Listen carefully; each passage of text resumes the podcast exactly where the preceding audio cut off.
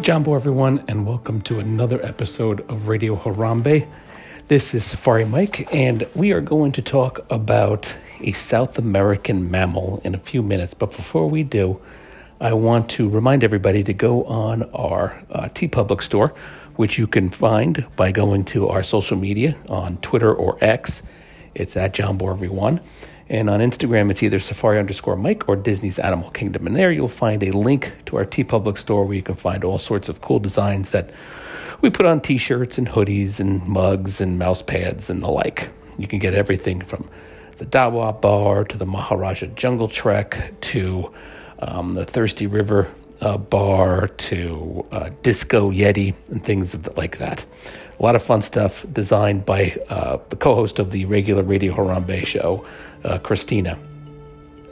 But as I mentioned at the top of the uh, top of this, that I want to talk about a South American mammal. So why South American mammal? Well, as I'm sure listeners of our show know by now, uh, Disney has announced that they will, or they're considering, or will likely do a uh, Tropical America section to Disney's Animal Kingdom, and it will replace what uh, Dinoland is currently.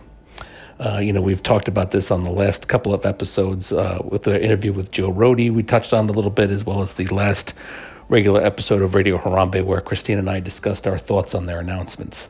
So I thought it might be a good idea to touch on a uh, rarely known animal from South America, the capybara. The capybara is a the world's largest rodent, and recently Disney put a photo op uh, surrounding Encanto where uh, one of them is a uh, capybara, where that uh, is one of the cartoonish kind of animals that you're taking a picture next to. Anyway, like I said, it is the world's largest rodent. Uh, how big is it? Well, at its shoulder, it's two feet tall. So if you can imagine a a rodent that stands two feet tall at its shoulder, it kind of looks like a furry barrel with short legs. Its face um, kind of looks like a beaver. So if you've ever seen a, a, a, a beaver's face, uh, that's kind of what it looks like, only, of course, much larger. And like the beaver, it is uh, found in the water. In fact, its feet are webbed and it has no tail. Now, it's found throughout South America, east of the Andes. So you won't find it in Chile, but uh, you will find it uh, east of the Andes um, in all sorts of water, not just the rivers of South America, but also the ponds and swamps too.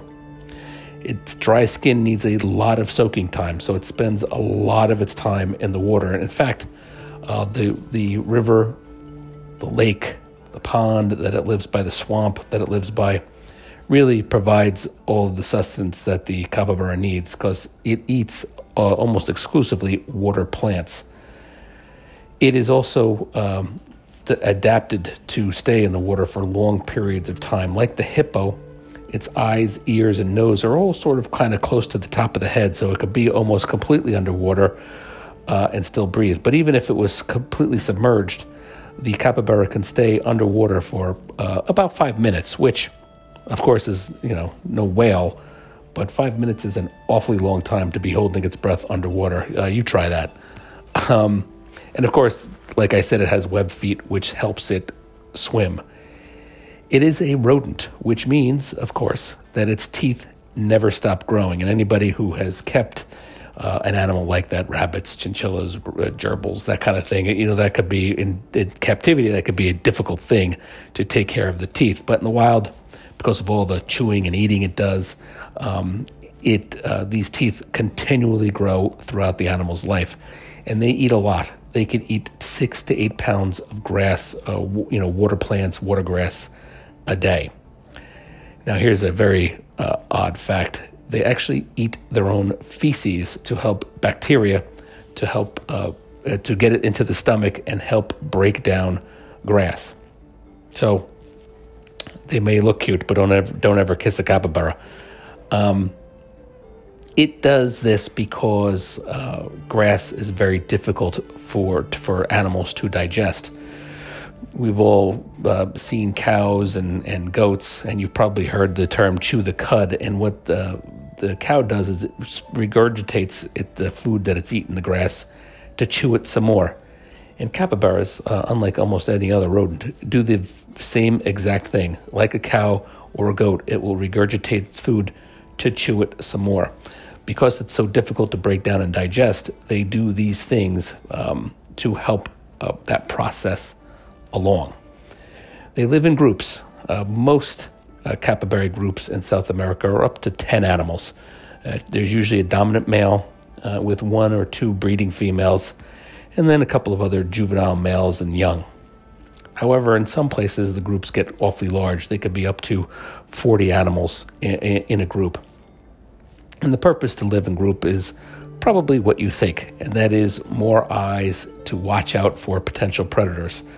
A capybara is a staple on many animals' food uh, in South America, particularly jaguars, caimans, and anaconda all uh, eat these animals. Uh, and even though they're quite large, uh, caimans and jaguars do regularly eat even male capybaras. Fortunately, the animal is nowhere near extinct. It is considered what's called least concerned with its extinction, which means that it is uh, doing well in the wild. In fact, in just the Brazilian Pantanal alone, uh, the area of the uh, Amazon River and stuff, there is there is estimated to be about 500,000 capybara. Um, there are some areas where, due to hunting, and there are places where they are hunted quite a bit um, by locals, that the the uh, population locally can be significantly reduced in some areas, but as a whole, the animal is doing well uh, in the wild. And they don't live it very long either. In captivity, a healthy capybara usually only lives to be about 10 or 12 years old. And in the wild, with predation and disease, that could be significantly less. So that's a little information about the world's largest rodent. Uh, I hope we actually get some at Disney's Animal Kingdom if and when they open up the Tropical Americas area. Uh, they are um, interesting animals, to say the least. And I hope I provided you with you know a little information so that you know a little bit about capybaras. I want to thank you uh, for joining uh, or for giving me just a few minutes to talk. And again, uh, just a reminder to go to our TeePublic store. And uh, as I neglected to say, every dime that we make uh, from the t shirts and the hoodies and the mouse pads and the stickers uh, goes to conservation. we are currently raising money for Dholes. we only recently finished uh, raising money for Proyecto Titi, which was helping cotton top tamarins, a neighbor of the capybara down in South America. And uh, we were able to raise uh, nearly $100 for uh, Proyecto Titi. So thank you for uh, buying t shirts over the last month or so. And um, from now on, anything that, uh, that you make or that you buy, just know that you know a few bucks from that T-shirt sale or that hoodie or whatever it is uh, is going to go to, to a good cause uh, and now pr- protect the highly endangered Asian uh, canine, the dhole. So, again, thank you for listening to this episode of Safari Mike's Planet Watch. Kwaherini, and go well.